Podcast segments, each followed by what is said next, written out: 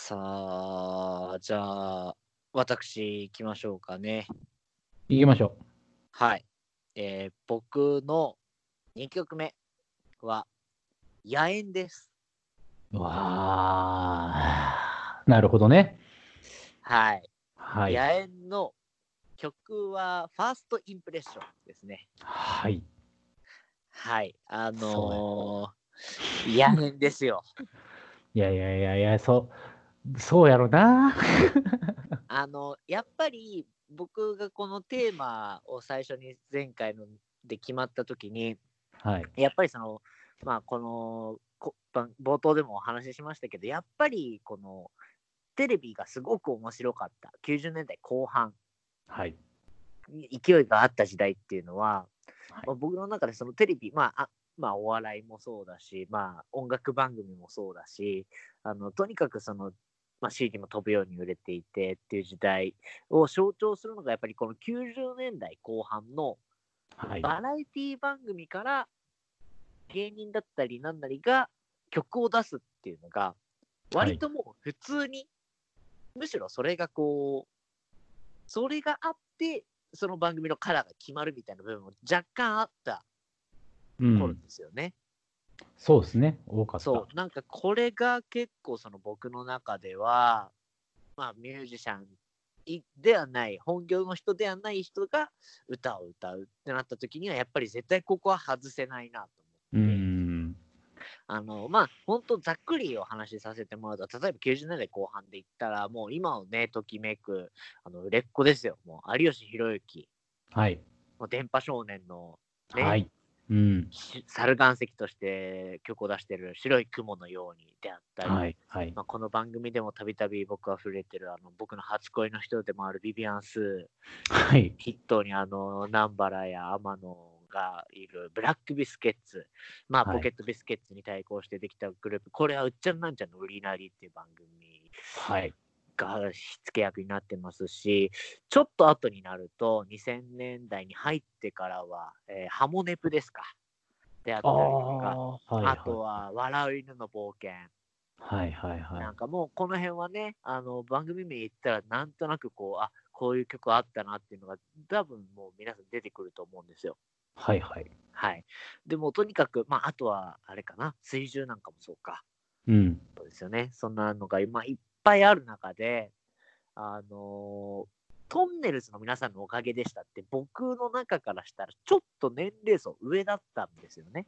うんだと思います。はい。はい、この、まあ、2000年代後半の頃は、まあ、僕、まだ小学生ですから、やっぱりこのトンネルズの面白さって、ちょっとこう、身内感というか、ちょっとこう、なんていうんですかね、その、お笑いをちょっとある程度知ってる人たちが楽しめる番組というか、お茶の間のちょっとこう、上というか、なんか、年齢層は高いですよね。そうですよね。ちょっとこう、うん車に構えてる笑いじゃないですけど、こう、はドいーンとこう、はい真正面から来るお笑いではないお笑いだはい。とはい思うんですよ。はい僕なりに解釈すると。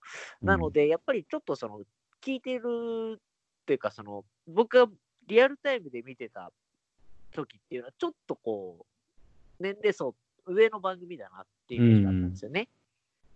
そしてまあこの野猿自体はあのこれ結成自体がそのまあ先ほど言いました番組の中でですね「おかげでした」の中でできてる98年に結成されてるんですけれども一番有名なのは多分「あの叫び」とかですかねはいはいはいシングルになってあのまあこの辺でバーッとこういよいよ野猿、まあ、本物感みたいなのが出てきた時にまああのモーニング娘。なんかとあの共演したりもしまししてますし、うんまあなんかそういったのがあってなんかちょっとこうまあ楽曲自体もポップミュージックというよりかはちょっとこの頃流行りだしてたあのちょっとクラブ寄りのというか、ちょっとこうベースがブリブリ効いててダンストラック寄りなものが多いんですね非常に。うんまあまあまあ、流行ってましたよね。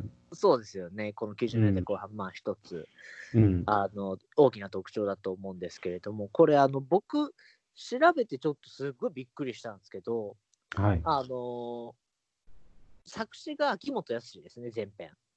あ、はい。そうなんだ。はい。はい。そして作曲は、多くの作曲がですね、あの後藤継継俊っていうはいミュージシャンがいるんですけど、あのこの人、あのまあ、ミュージシャンとしてもすごいし、プロデューサーとしてもすごい人なんですけど、あのまあ、ベーシストですね、もともと。あのサディスティック・ミカバンドとか、あああ、のはいはい。はい、あとはあのブレッドバターとか、まあ、いわゆる今ちょっとこう再評価されているシティ・ポップなんかのこう、まあ、当時のですよね、その80年代の,、まあそのシティ・ポップ、あのいわゆるそのニューミュージックって言われるような、あのー界隈であの、まあ、スタジオミュージシャンであったりとか、ベーシストとしてあの活動されていた人ですね。うん。まあ、あのその人が、まあ、プロデューサーになってるのであの曲のクオリティがあのベースラインがすごいかっこよかったりとかあとすごいそのファンキーな楽曲が多いんですよね。はいはいはい。はい、あの少しあのサックスだったりとかトランペットだったり本体が入ってるちょっとこうかっこいいまあともすれば時代的にはこうちょっとアシッドジャズなんかにも通じるようなちょっとそういう音楽的な側面もあったりとかするんですけど、はいまあそのちょっと、まあ、そういった楽曲のイメージも相まってちょっと大人なちょっとかっこいいでも歌ってるのはあのお笑いのトンネルズっていうこのギャップうーん。がこうすごいなんか僕は当時ながらになんかあトンネルズってやっぱかっこいいなみたいなはいはいはい。のがあったんですよねそしてこの曲を選んだのは「ファーストインプレッション」って曲なんですけどこはれい唯一女性ボーカルのあの荒井千佳さんですねうんあのーが入ってる曲でして、はい。あのー野猿を知らない人のためにすごく簡単に言うと、うん。トンネルズの2人と、あと、まあ、バックダンサーとか、まあ、あと、ボーカル、リードボーカルもう1人いるんですけど、はいはいあはい。の全部、番組のスタッフなんですよね。はい。これがめちゃくちゃすごいんですけど、うん。番組のスタッフが芸人と一緒に曲を歌ってそれがめちゃめちゃ CD として売れてて「紅白」にまで出ちゃうっていいわゆる裏方の人たちですよね。うそううん。これはなんかやっぱり見てる当時はまあ僕なんか全然わからなかったんですけど、はいやっ。ぱりこうすげえなと改めて、うん今そんなことできるのかっていう、ああ、そうですね。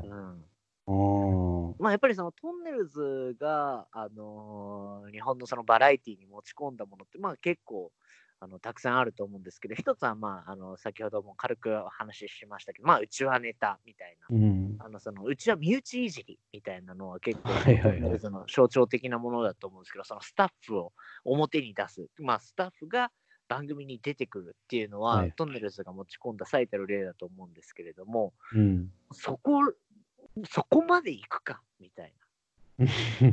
一緒に歌を歌ってやっちゃうんだみたいなそのはいなんかこう、破天荒さ自由さはいはいはこれはなんかこうすごいなと思いますねそしてまあこの曲自体はそのファーストインプレッションの曲をこれ歌ってるこの新井千佳のボーカルがね本当に素人かっていうなんかいい味が出てるんですよね普通にやっぱこの曲にマッチしてて、今聴いても、まあ、サビなんかはちょっとこの当時の、あの流行りとかが載ってたりとかするんですけど、い。はい。あの普通に、あいい曲じゃんってなっちゃうんですよね。うん。なんか結構これは僕好きで、まあ、野猿自体もね、あのーまあ、いっぱいいい曲あるんですけど、この曲は、まあ、唯一この新井千佳さんが入ってるっていうところで、あのー選ばせていただいたんですけれども、はい。まあ、なんていうんですかね、やっぱり、トンネルズって、まあ、あとこの野猿とかもそうなんですけど、それ以外もですよね、あのー各年代でヒット曲を実は出してる。はい。その通りです。はい。これってやっぱなかなかできることじゃないよなっていうか、まあ、あのやってる方って、その、お笑い芸人で歌を出してる方ってめちゃめちゃ多いけど、はいな。んか、ちゃん、ちゃんとヒットしているというか、うん。うん、っていうのは、実はちょっと少ないんですよね。そうですよね。何かのイベントとか、まあ、番組の企画で一発ポンってヒットっていうのはあっても、うんコンスタントにこう、出し続けるっていうのは、まあ意外といないんですよね、本当に。うんまあまあまあ、あのね、ダダウンタウンとかね、はい。は、まあ、名前を変え、いろんな感じでヒット曲は出してますけど、はい。なんか、それぐらいじゃないかな、その、コンスタントにっていうところを考えると。うん。うん。いやー、僕はそうですね、この当時の感覚で言ったら、ダウンタウンももちろんですね、あの、まあ、もしかしたら出てくるかもしれないので、ちょっと言及は避けますけど、もちろん通ってましたし、あの、ね、あの、紅白なんかにも出てますし、はい。はい、すごく、なんていうのかな、迷ったんですけど、はい。まあ、僕の中でやっぱりそのかっこいいっていうかちょっとこう当時の空気的にはい。ちょっとこうこれを選びたいなと思ったので、うんあえてこっちの野猿を選ばせてもらいましたあのこれ以外にも本当にすっげえいい曲たくさんあるんでで確はかい去年ですかね、サブスクが全曲解禁されたとかっていうのもあってちょはっい。と、ははいい。選ばせてもらったんですけどはい。はいあのーまあ、お二人で出してる、そのトンネルズとして出してる楽曲で、ヒットしたやつが、雨の西麻布でしたっけね。はいそれも確か秋元康でしたよね。そうですねうん、なんでそこのつながりもまだね、その野縁でもやってるっていうのが、あ、そうなんだって思って。はいうん。僕ね、僕も悩んだんですよ、それ。あ本当ですか野猿いや、僕はね、野縁じゃなくて、僕世代はもう一個前のおかげですの時代がやっぱちょっと強いので、ああおかげですのはいはいはい。その時に、えーやってた、あのー一番偉い人へっていう曲があるんですよね。なるほどね、そっちですか。そうそうそう、それもいいなと思ってたんですけど、ちょっとね、あのーもしかしたらかぶるかもしれないと思って、ちょっと避けたのがトンネルズでしたね。なるほどね。そうあの、のりさん、木梨憲武、はい。普通に歌がうまいんですよね。普通にやっぱ歌がうまいですね。上手。はい。まあ今はね、あのソロでも曲出してますからね。そうなんですよ、そうなんですよ。これもまたすごいですもんね。えっ、と、松本隆弘ですっけ。はい。タそうック松本ですね。はい。と、久保田利伸とかね。うん。はそうそうそう、そうそうたるメンバーで、い。で、すごくいいんですよ。はい。あの余談なんですけど、あの木梨憲武は僕、幼稚園の時に、あの、うんほんと当時、バリバリトンネルズが売れてる時に、なぜかうちの幼稚園に来たことがあります。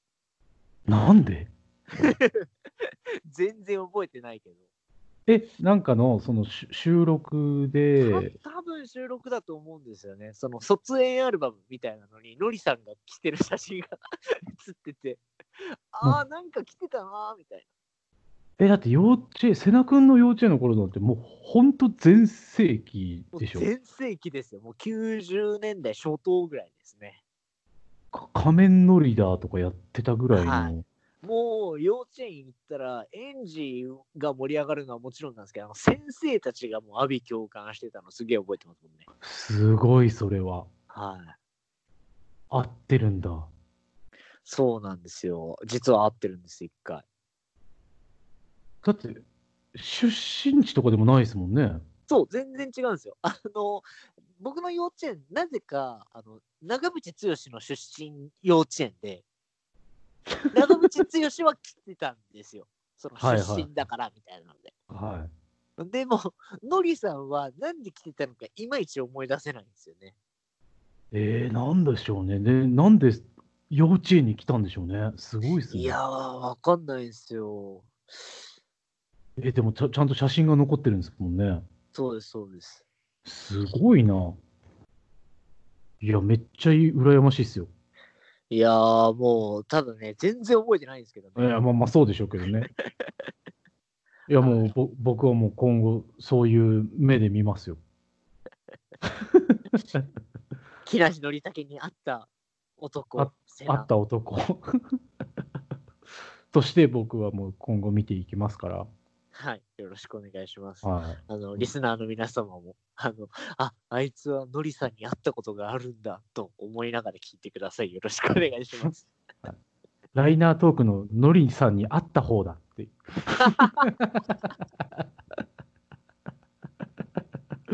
でそういう解釈で今後聞いてあげてください。よよろしくお願いします。ろしくお願いします。はい。というところで僕が選んだのは野縁でファーストインプレッションでした。はい。ありがとうございます。はい。もうね、今ので決まりました。あ、決まりました。はい。あのーあれだったんですよ。迷ってたのが、はい。迷ってたのがもう今言言っちゃっておきますけど、僕、木梨憲武の I love you だもんでを選ぼうと思ってたんですよ。あー、なるほど。そう、あの名曲。そう、それをね、あの、迷うけどなぁと思ってたんですけども、うんまあまあ、野縁でご紹介されてるので、もう、あの、もう一つの方のね、あの、こっちにしますんで。いやー、まあでも、のりさんのも入れときましょう。せっかくなんでね、プレイリストにはね。あ、あ、そうですね。えっ、はと、I love you だもんではですね、あれなんですよ。入ってないもしかして。いや、入ってます、入ってます、入ってますけど、お嫁さん、安田成美さんですよね、はい。あの女優の。 風の谷のナウシカで知られている。出た、出た、 はい。はい、そう、あの安田成美さんの、まあ、ご主人なわけですけれども、はいこの I love you だもんでっていう曲のサビがもう、もう名前言っちゃうんですよ、もそれ言っていいののりさんぐらいじゃないですか。もう本当に。う。もう、成美さん、ラブ、ラブ、成美さん、ラブっていう サビなんですけど。 もうなんか一緒の墓に入るの嫌がってるけど、もう入ってよねみたいな、そういうなんかすごいあの奥さんのことを歌ってる、すごくいい歌なんですよ。いやはいでね、あのすごい歌詞がその、やっぱりノリさんが書いてるんですけど、ー、はい。やっぱその僕らの知らない安田成美をうんなんか、あこういう人なんだみたいなのがすごい歌詞に散りばめられてて、これね、あのぜひ、あのーまあ、プレイリストに入れますんで、あのはい。歌詞にご注目しながら、いやー、楽しみですね。これは非常に。はい、あの9万8000円のね、バッグを買おうと思ってカード使おうとしたら98万円だったと。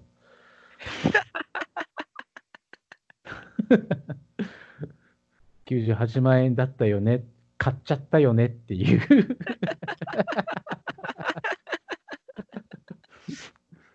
そうそういうね、なんかすごい、あの、ほんわかする感じの、あの、で、あ、この人奥さん好きなんだろうなっていうのが伝わる歌なので、ぜひそれもチェックしてください。いあの、野縁と一緒にね、お聴きください。はい。はい。いやー、じゃあ、3曲目がベンさんの自動的に決まったというところで、はい。はい。これ改はめ、て、はい。行きましょうはい。はい。それでは3曲目にご紹介するのは、はい。福原遥さんです。ほうお福原遥さん知らないですかもしかすると、あの福原遥ですかマインちゃん。いやー、まさか。マインちゃんですよ。 マインちゃん、マインちゃんで皆さん通じますかね一応説明しときますかそうですね、まいんちゃんで通じる人は少ないんじゃないですかね。あそうなんだ。うーん、やっぱりね、今の方がいいんじゃないですか。あそうなのか。えーとですね、通称マインちゃんなんですよね。そうですね。はい、でこれはあのー NHK でやってた番組の、あのークッキンアイドル「アイマイマイン」っていうねあの番組で、あの女の子が歌って踊ってお料理を作るというねはい番組がありましてそこであの柊マインっていうえー女の子を演じてらっしゃった。で、それの影響で、いまだにマインちゃんっていう風に呼ばれてるんですけれども、いや、もう、マインちゃん時代は、だってもう今から10年近く前じゃないですか。えーっとですね、 10年は前じゃないかな。 2009年から13年までなので、はい。そうですね、スタートの時はもう10年以上前ですか。いやそうそうそう、も元子役というのか。ー、はい、それが今ではもう、あんな素敵な女性になってね、ねびっくりですよ、本当に。え、ねえ、もうその、まあ、ごめんなさい、僕、マインちゃん、マインちゃんがしっくりくるから、マインちゃんって言う言いますけど、まあはい、はい。まあ、マインちゃんが、えーまあ、皆さんど、どういう立ち位置で、だから僕からしたら、やっぱりどうしてもその元子役っていうのが抜けないんですよね。わかります。僕もそうですね。そのそれこそ芦田愛菜とか、あの足立由美みたいな感じで、はい。元子役のマインちゃんっていうイメージなんですけど、はい。最近、あのー声優もやられてると。ほうほうほう。あご存知ないですかそれはね、ちょっと知らなかったですね。あのね、もう超有名なところで言いますと、今、マインちゃん、プリキュアやってるんですよ。今というか。うわー、うわー、すごい。女の子の夢ですよ。うわー、すごい。そう。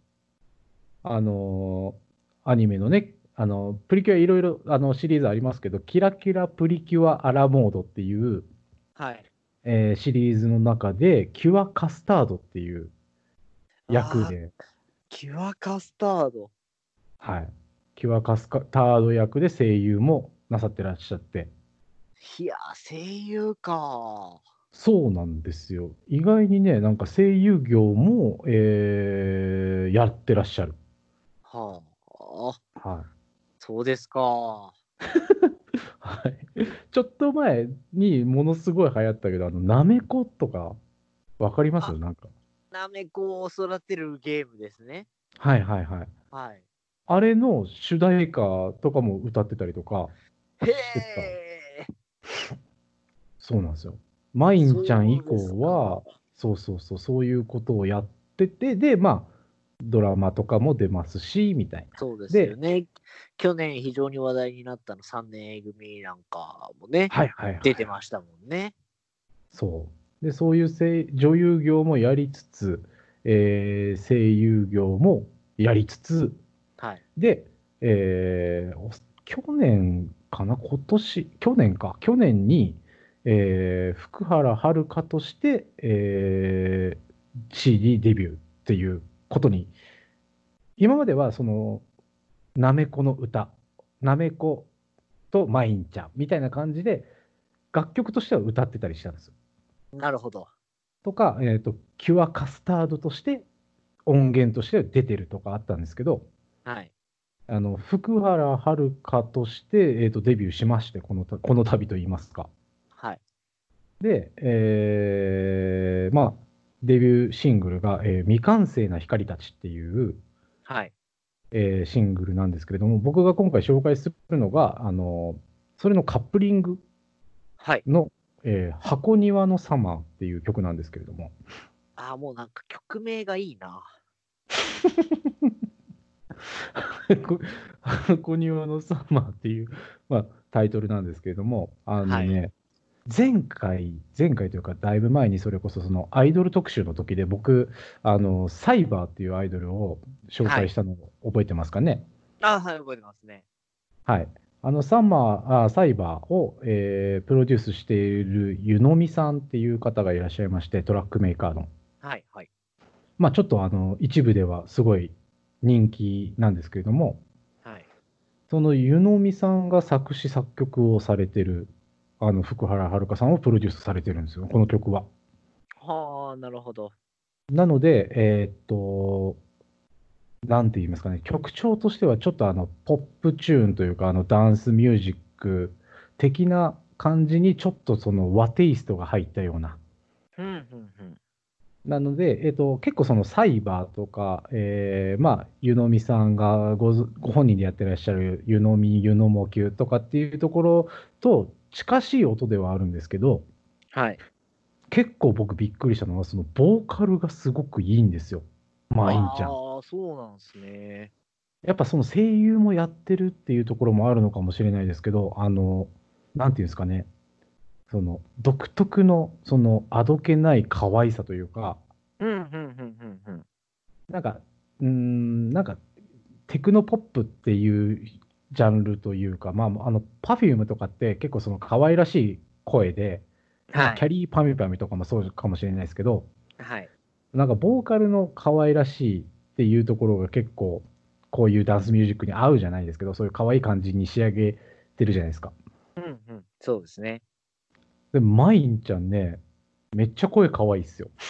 いや、でも、あのー僕は、まいんちゃんは、あの、ウレロに出てたじゃないですか。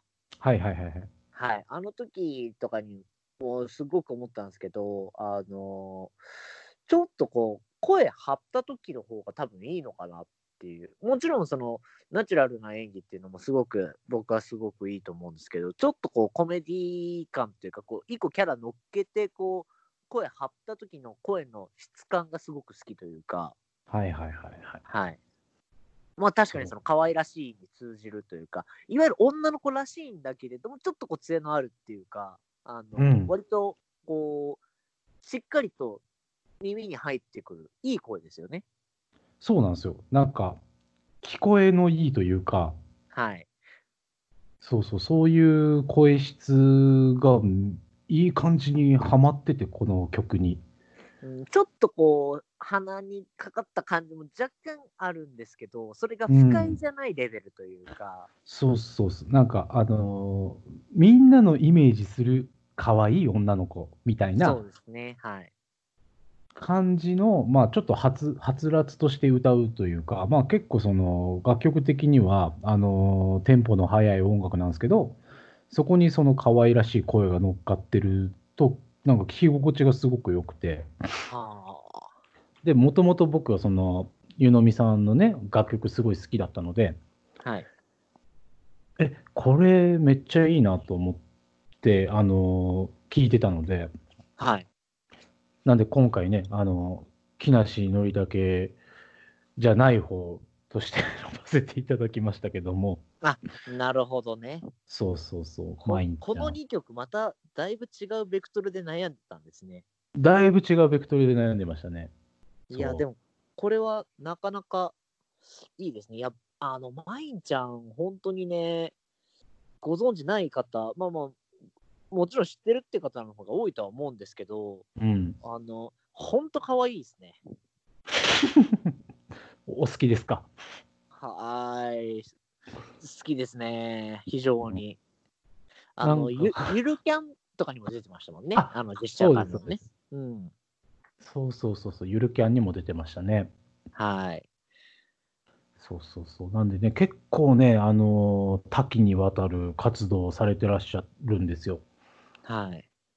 の中で、なんかちょっと、まあ、去年、その、ファーストシングル出してるっていうところもあるけど、まあ、その、音楽やってるっていうのを、まあ、ちょっとご存知ない方もいるんじゃないかなと思って、そうですね。ちょっとし知らなかったですね、僕は。はい。で、なんかその、いわゆる、あの、芸能人が曲出しましたっていうよりは、まあ、ちゃんと音音として聞き応えがあるというか、音楽、曲な、なので、はい。あのまあ、知らない方も多いだろうなと思ったので、今回ね、あの選ばせていただきました。はい。ありがとうございます。はい。いやー、意外なところついてきましたね。はい。意外なところ、あのね、もう今回は本当に被らない、被らない、被らないで、被るんじゃねえかがすごい今回はね、あったんですよ、僕は。いやー、でも、なかなかな、こう、選曲だったと思います。僕はちょっとね、はいまあ3曲目ですね。若干その2曲目にテイストが被るかもしれないんですけど、はいはい。 3曲目に紹介するのは、ユニット名から先に言いますね。はい。ライカーレコードラウンドラウンドラウンドです。ほう。えーこれのですね、曲名がカッポーです。うんあの、おそらくこれを聞いて、ピンとくる人は相当な、あの、耳の持ち主というか、よく。拾ってるなと思うんですけど、はいはこの、まずユニット名からですね、ライカはいはーいレコードラウンドラウンドラウンドは、い。はい。藤井隆がおレーベルオーナーをしているスレンダリーレコードに所属している藤井隆とレーザーラモン RG と椿鬼奴によるユニットです。なるほどなるほど。はいはいははいい。あのこの3人ですねあの、お笑いファンや、まあ、あの音楽ファンの中ではご存知の方も多いと思うんですけど、非常に3人ですね、あの80年代の洋楽が好きって、まあ、鬼奴なんかね、ネタの中でもやったりしてますし、はいはいあの RG もね、あのまあ、よく楽曲、まあ、歌を歌ったりしてます。まあ、藤井隆はね、言わずもがなですけれどうも。ん。はいまあ、このライカレコードラウンドラウンドラウンド、まあ、これ、まあ、ユニット名もですねあの80年代に実際にある曲からあのオマージュをしてあのつけているユニット名なんですけれども、はいこ。の3人ですね、あの2014年にメジャーデビューをしていまして、はいこのメジャーデビューシングルは「ナウロマンティック」なんですね。はいはいはいはい。工事12サウザンと。そうですね。あうの、んコージ12,000、90年代に、あの、今田耕司が活動していた名義ですけれども、あの、トワテイプロデュースですね。はい。あの、そして、まあ、ご存知の方も多いと思います。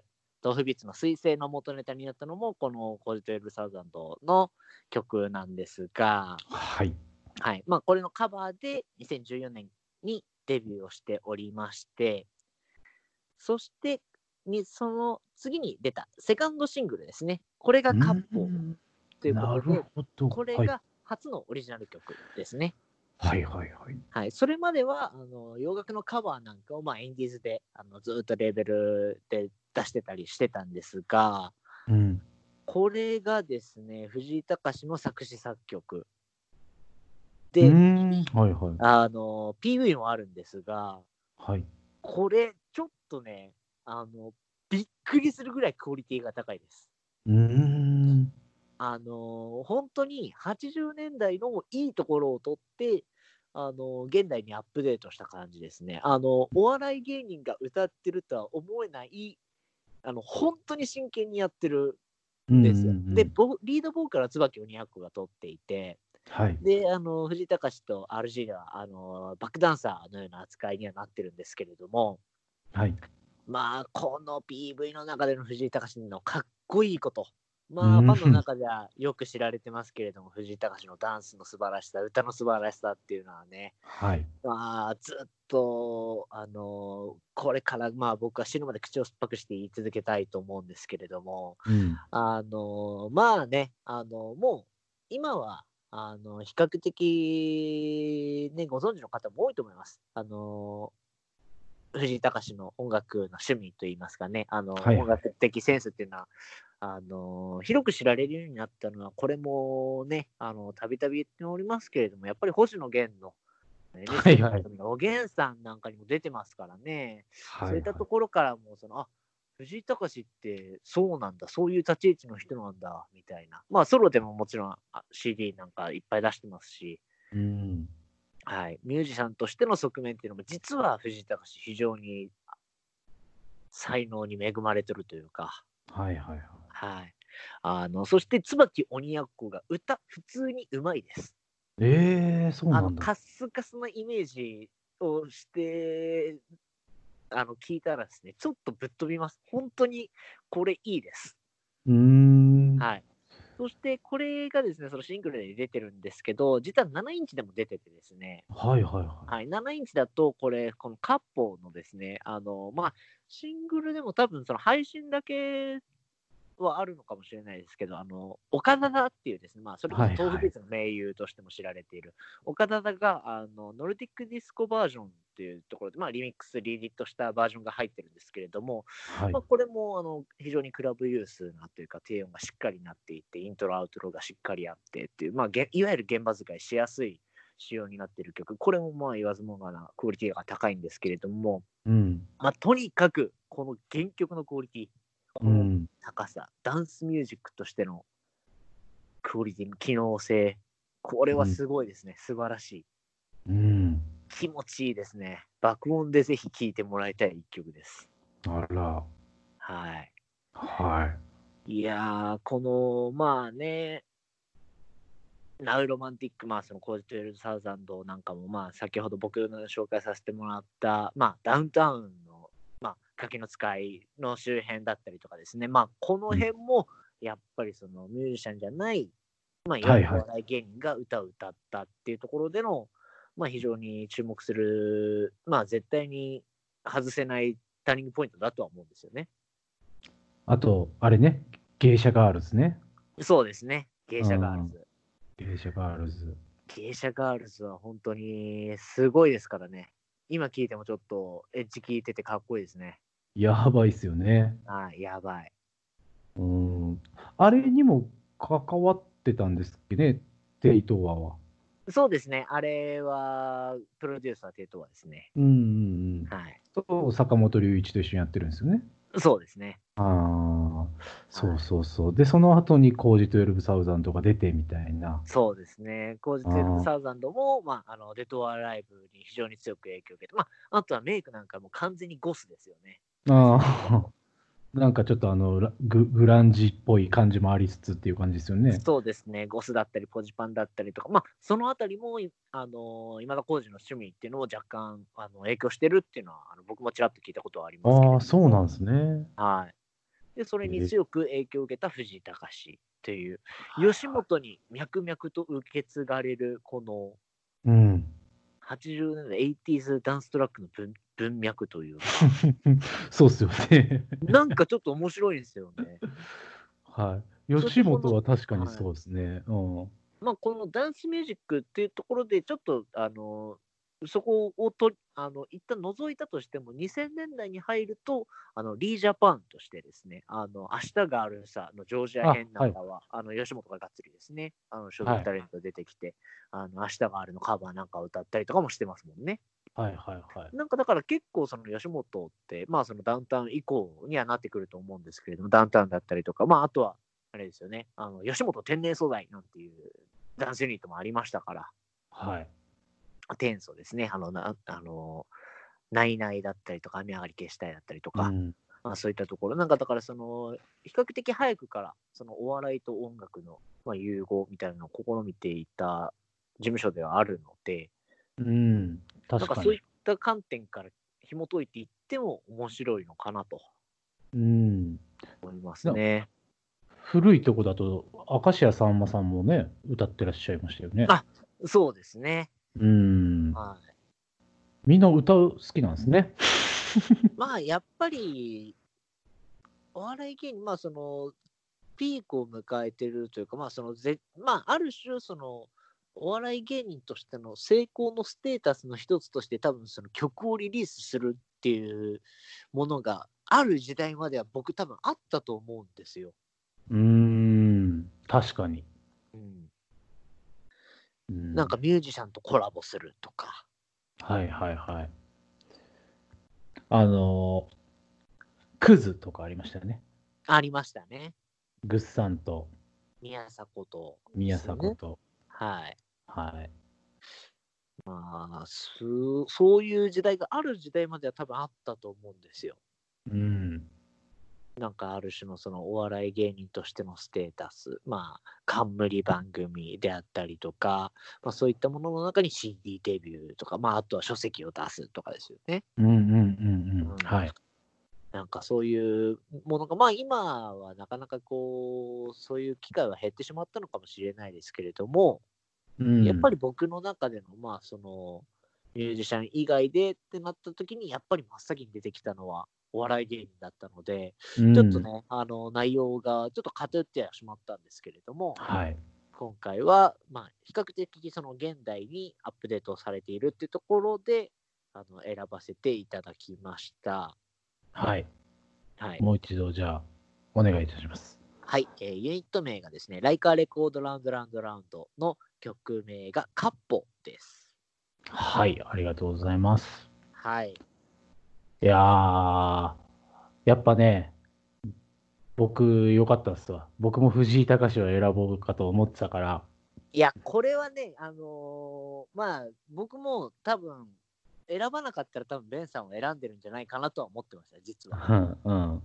うんだから僕はもう藤井隆名義で出してるあのディスコボールっていう曲を選ぼうと思ってたんですけど、はあ、なるほど。はい、あのコーヒーバーカーボーイですっけなんかあのアルバム出しててあれのアルバムすっごいいいんですけどあれもすごいですよね。プロデュースはだって、あのー歌丸とか西寺豪太とかですよね、はい確か。あと嫁さんもね歌ってますしああ、そっかそっかそっか。そうあと YOU も確か歌ってるんですよそうか。いや、っていうか、嫁音葉って、すげえな、やっぱり、藤井さん。ねちょっとだってあの出たての頃ってちょっとなんていうんですかオカマっぽい感じのキャラだったじゃないですかそうですね、ちょっとこう、どっちとも取れないというか、はい。それがね、音が行くんかいっていう。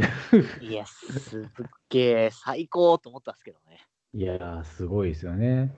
で、あれですよね。えっ、と、最近ですよね。あの、ディズニーでも確か歌ってますよね。藤井隆が。ディズニうん、ディズニーの、えー楽曲、確かね、あの、多分そのキャラ、キャラの一人として歌ってるんですよ。だからその、あの、いわいわゆる、なんすか、アナ雪の松たか子が歌ってるっぽい感じで、ーあー、そうそう、誰役だったかちょっと覚えてないですけど、確か藤井隆やってますもんね。なるほど。そうそうそう。ね、昔からやっぱそのね、なんだかんだっていう、あの、デビューシングルですか。はい。あれもバカ売れしましたしね。名曲ですね。名曲ですね。はい、もうあれなんかは本当に、80s の元気な感じ、すべて詰まってる感じですよね。キラキラした感じ。うん。だからもうポッピーミュージックとしての評価ものすごい高くて、それこそさっきあのお話に出た歌丸さんもね、ラジオで、はい。あのポッピーミュージックの人としてすごいんだぞっていうのをすごいラジオで言ってて、お互いが、いやいや、そんなことないですって言って、お互いが土下座するっていうありましたね。か神回がね、 はい。あったりとか、やっぱその音楽的な評価ものすごく高いですよね、藤井隆は。高いですね。まあ、そして、あとは藤井隆は、あの、まあ、お笑い芸人としてはもちろんそうなんですけど、あとやっぱり忘れてはいけないのは、役者としての側面もありますもんね。ああー、はいはいははいい。うん。うん。あのー非常にこう、まあ、総合して考えたときに、あの、非常に頭がいい人だなっていう印象はすごく受けますね。うんうんあのすごくこう物事に対してこう真摯にかつこう多面的にこうアプローチができる人なんじゃないかなって僕のイメージではあるんですけど、まあ、演技一つとってもですね、まあ、そのやっぱり出自があのお笑い芸人っていうところもあってなのかもちろんコメディなあの、役っていうのもできますしそうじゃない役っていうのもあのできますよね。まあ芸自体がもう一人でピンでやってるっていう側面、まあいろんなキャラになってやるっていうところがおそらくベースにはなってるとは思うんですけれうども、ん。うん。まあその一面で、あのまあその歌を歌うってなった時もやっぱり表現力の幅がちょっと段違いというか、はいはいはい。うんあのもう長いことこう経ちますけど藤井隆ほどこうオンとオフのこうスイッチの切り替えをが見てて気持ちのいいというかはい。あれだけこうパンパンってこう綺麗にスイッチが入って切れたら切れたででもすごくいい人オーラが全開に出てる人ってなかなかいないと思うんですけど、うんうんそうですね。人として多分好かれてるんでしょうね。そうですようね。ん。で、なんかやっぱその、80年代のそのアイドルソングとかもめっちゃ好きな方じゃないですか。はい。で、やっぱその松田聖子っていうね、アーティストは、やっぱその中でもすごい神的存在だけれども、はい。でも松田聖子プロデュースの曲もあるんですよね。藤井隆の楽曲で。そうですね。うん。やっぱそこら辺の立ち回りなんでしょうかね。なんかすごくお上手ですし、あのー今ちょっと変な話題になってる星野源さん。まあまあちょっと ね。はい。あそこのラジオとかでもね、確かあのカラオケ大会とかやってますよね。あ、出てますね。はい。そうそうそう。あれすっごい好きで俺。いや、なんかこう、ただ、まあ、トータルして言えるのは、まあ、その僕がね、さっきあの、すごい頭がいいっていう風な表現の仕方をしたんですけど、うんこれはあの否定的な捉え方っていうところではなく、こうそういうところあの意図的にやってる頭がいいっていう意味ではなく、うん。本当にこうその人やその物事に対してのリスペクトがあるからこそ、そこがこう仕事につながっているとう。いうんか、そういうところはすごく受けますね。なんか真面目なんだろうなって思う、そうですね。ううんん。すごく真摯にあのそうですね。うん、取り組んでるっていうのは非常にこう伝わりますね。音楽もそうだし。うん。まあ、まあ、真摯に取り組んでるって言ってるけど、僕一番好きなのは、あの、粗挽き団なんですけど、粗引きだね。あとマシューとかもすげえ好きだったんですけど。あ、マシュー、マシュー俺も好きっす。 そそこで言うと、だって、あの、粗引き団でね、お鬼奴もね。そうそうそうそうそう。で、RG もそうですから ね。僕ね、今でもね、今でも覚えてるんですけど、粗挽き団ではい RG が初めて RR し披露した時にですね、はい。あの、多いお茶はい。を使って、あの、石焼きみのちゃちゃちゃに乗せて、あの はい。あるあるを言うっていうやつがあるんですけど、はい本当に今でもあの思い出してちょっと笑って泣けてしまうんですけどそ の RG がね出てきてそのまあ着物を着てですよでこう、はあるある早く言いたい言いたい。だはからい。サビになったらこうこう着物の裾からねはい。多いお茶を出すんですはい。 よでサビに合わせて多いお茶ちゃちゃちゃって歌うんですけど RG が緊張しすぎて多いお茶がずーっと逆さまなんです ずーっと逆さまだけど、おいおちゃちゃちゃって言ってて、それを、あの、 藤井隆とあの東野が爆笑してるっていう回があるんです けど、それ、それちょっと俺、後で見ますわ。めちゃくちゃ面白いんですよ。はい。いや、粗引き団面白いですよね。いや、荒引き団やっぱ最高ですね。はい。はいもう僕はもう一発目に思い出すのはキュートンなんですけどね。あー、まあ、キュートンもね、ああと、キュートンもまあ、数々の名曲を下敷きにしてますからね。そうですね、リライトをはじめね。 キッキータートとかもそうですもんね。あれ、あれ、なんか、普通に、なんでしょうね、なんか、だんだん見てると、かっこよささえ感じてくる。そうなんですよね。なんかこう、あの、初めてあの、マトリックスを見た感じみたいな。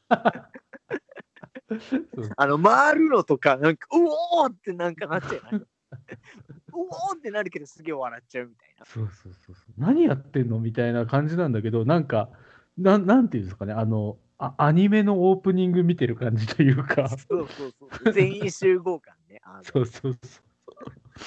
面あ白いれです。は本当面白いですよね。一言も発してないのにね。そう。で、終わったら帰っていくっていうね、そこまで。そうそうそういやーそうですね、まあだだいぶ脇道にそれてしまいましたけれども、あのお笑い芸人としての能力もピカイチですんで、はい。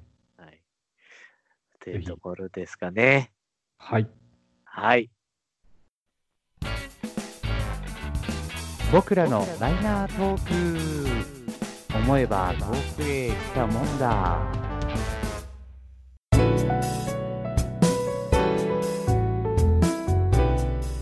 はい、というわけで、僕らのライナートーク第12回。まあ、ミュージシャン以外でね、やっぱりいろんな人曲出してますね。出してますね。あーなかなかこう、まあ今回は僕の場合はお笑いうん。が非常に多かったわけですけれども、まあ役者さんだったりとかね、あの、ベンさんは女優さんだったりとかっていうところもうんありますもんね。あとはね、あの、これがもう一昔前とかになるとスポーツ選手だったりとかもするんですけどね。ああ、そうですね。はい。なんかあね。と、あれですよ。あの、あれ。あの、あれ。プロレスラーとか。あの。ああ、そうですね。プロレスラーとかね。ああ、そうだそう昭だ。昭和はね。そうそうそっていうう。やつねプロレスラーとかね。うん。あと一瞬俺は渥美清行こうかなと思ったんですけどね。ああ、爪清ね。はい。なるほど。そうそう。あの年代ぐらいになると、今度俳優さんがよく歌ってらっしゃるんですよね。うん、うん、うん、うん。そうそうそう。勝新とかも歌ってますしね。はい、はい、はい。とんでもねえ歌ですけど。 そうそう、そういうのもあるから、まあ、ちょちょっとね、系統を揃えたじゃないですけれども、はいまあまあまあ、今回はこういう形で、はい3曲3曲選ばせていただきました。はい。まあ、機会があればね、今度はあえて、その、ちょっともう一昔前とかに絞ってみても面白いかもしれないですね。いいです ね。うん。うというところで、まあ、今回はあのテはいーマは、テーマ向かってまあいろいろ喋りましたけれども次回のねあの、はいテーマを決めたいと思います。んはい、えー、瀬名くんがサイコロを振ります。で、僕と瀬名くんの方で3個ずつ、えーテーマを選んでおりまして、それに僕が、えー数字を振っておりますので、出た、えー目のテーマが次回のテーマになります。はい、はいと。いうわけで13回目のテーマです ね。はい。もうこれ言っときますよ。5はあれですよ。前回、前回の配信で言ってますけど。 GO ですかあ、それ何回聞いても面白いな。 ドベタなのに面白いな。5ですよ。僕でもあの郷ひろみのあれで言ったら一番好きなのは、あの日村さんがモノマネするあの郷ひろみのモノマネがあって「ウィーでした」っていうやつがあるんですけどそれが一番好きなんですよ。それダメですよ。5が出ちゃった時もうそのネタ喋れなくなっちゃああそうかそうか。 はい、まあまあまあう。まあまあまあ、1から6までのね、えー何が出るか分かりませんので、それじゃあいいですか、サイコロ振りたいと思います。はい、お願いいたします。ほい。ほい。1、お !1 ですか1でございます。はい。 ?1 ですね。はい。これね、はい。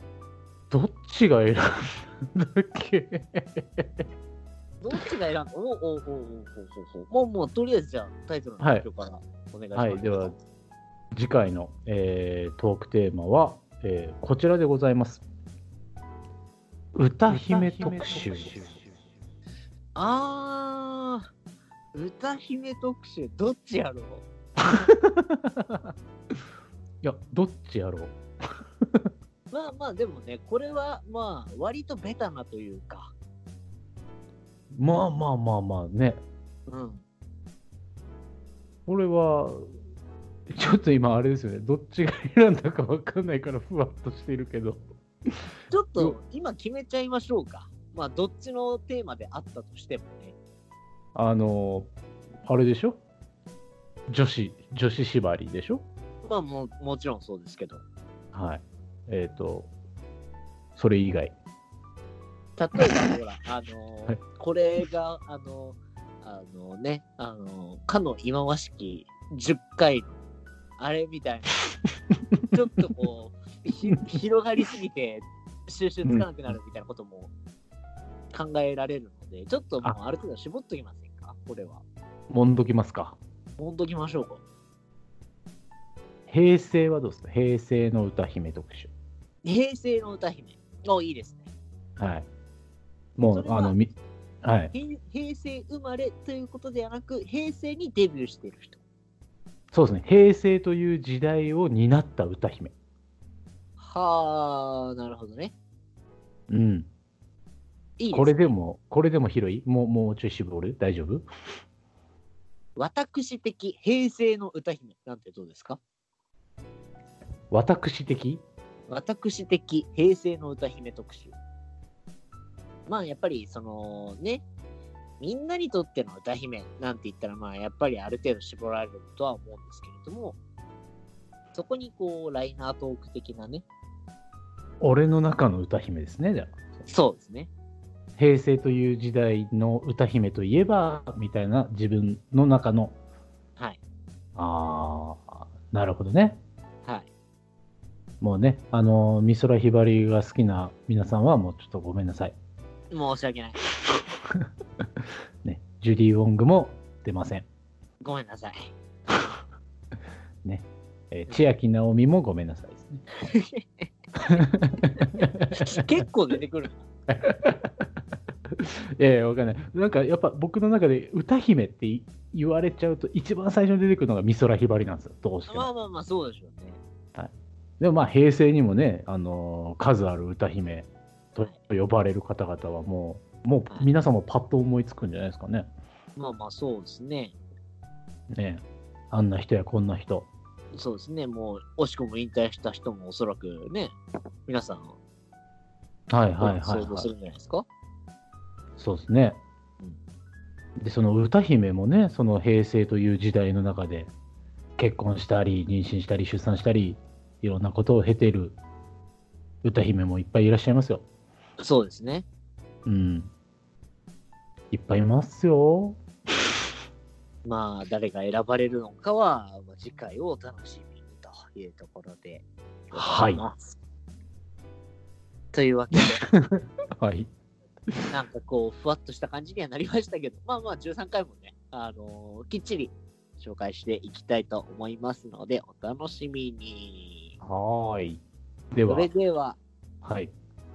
皆さんまた次回お会いしましょう。お相手は DJ セナとベンでございました。バイバーイ。 See you next week. バイバイ。いい手じゃないよ。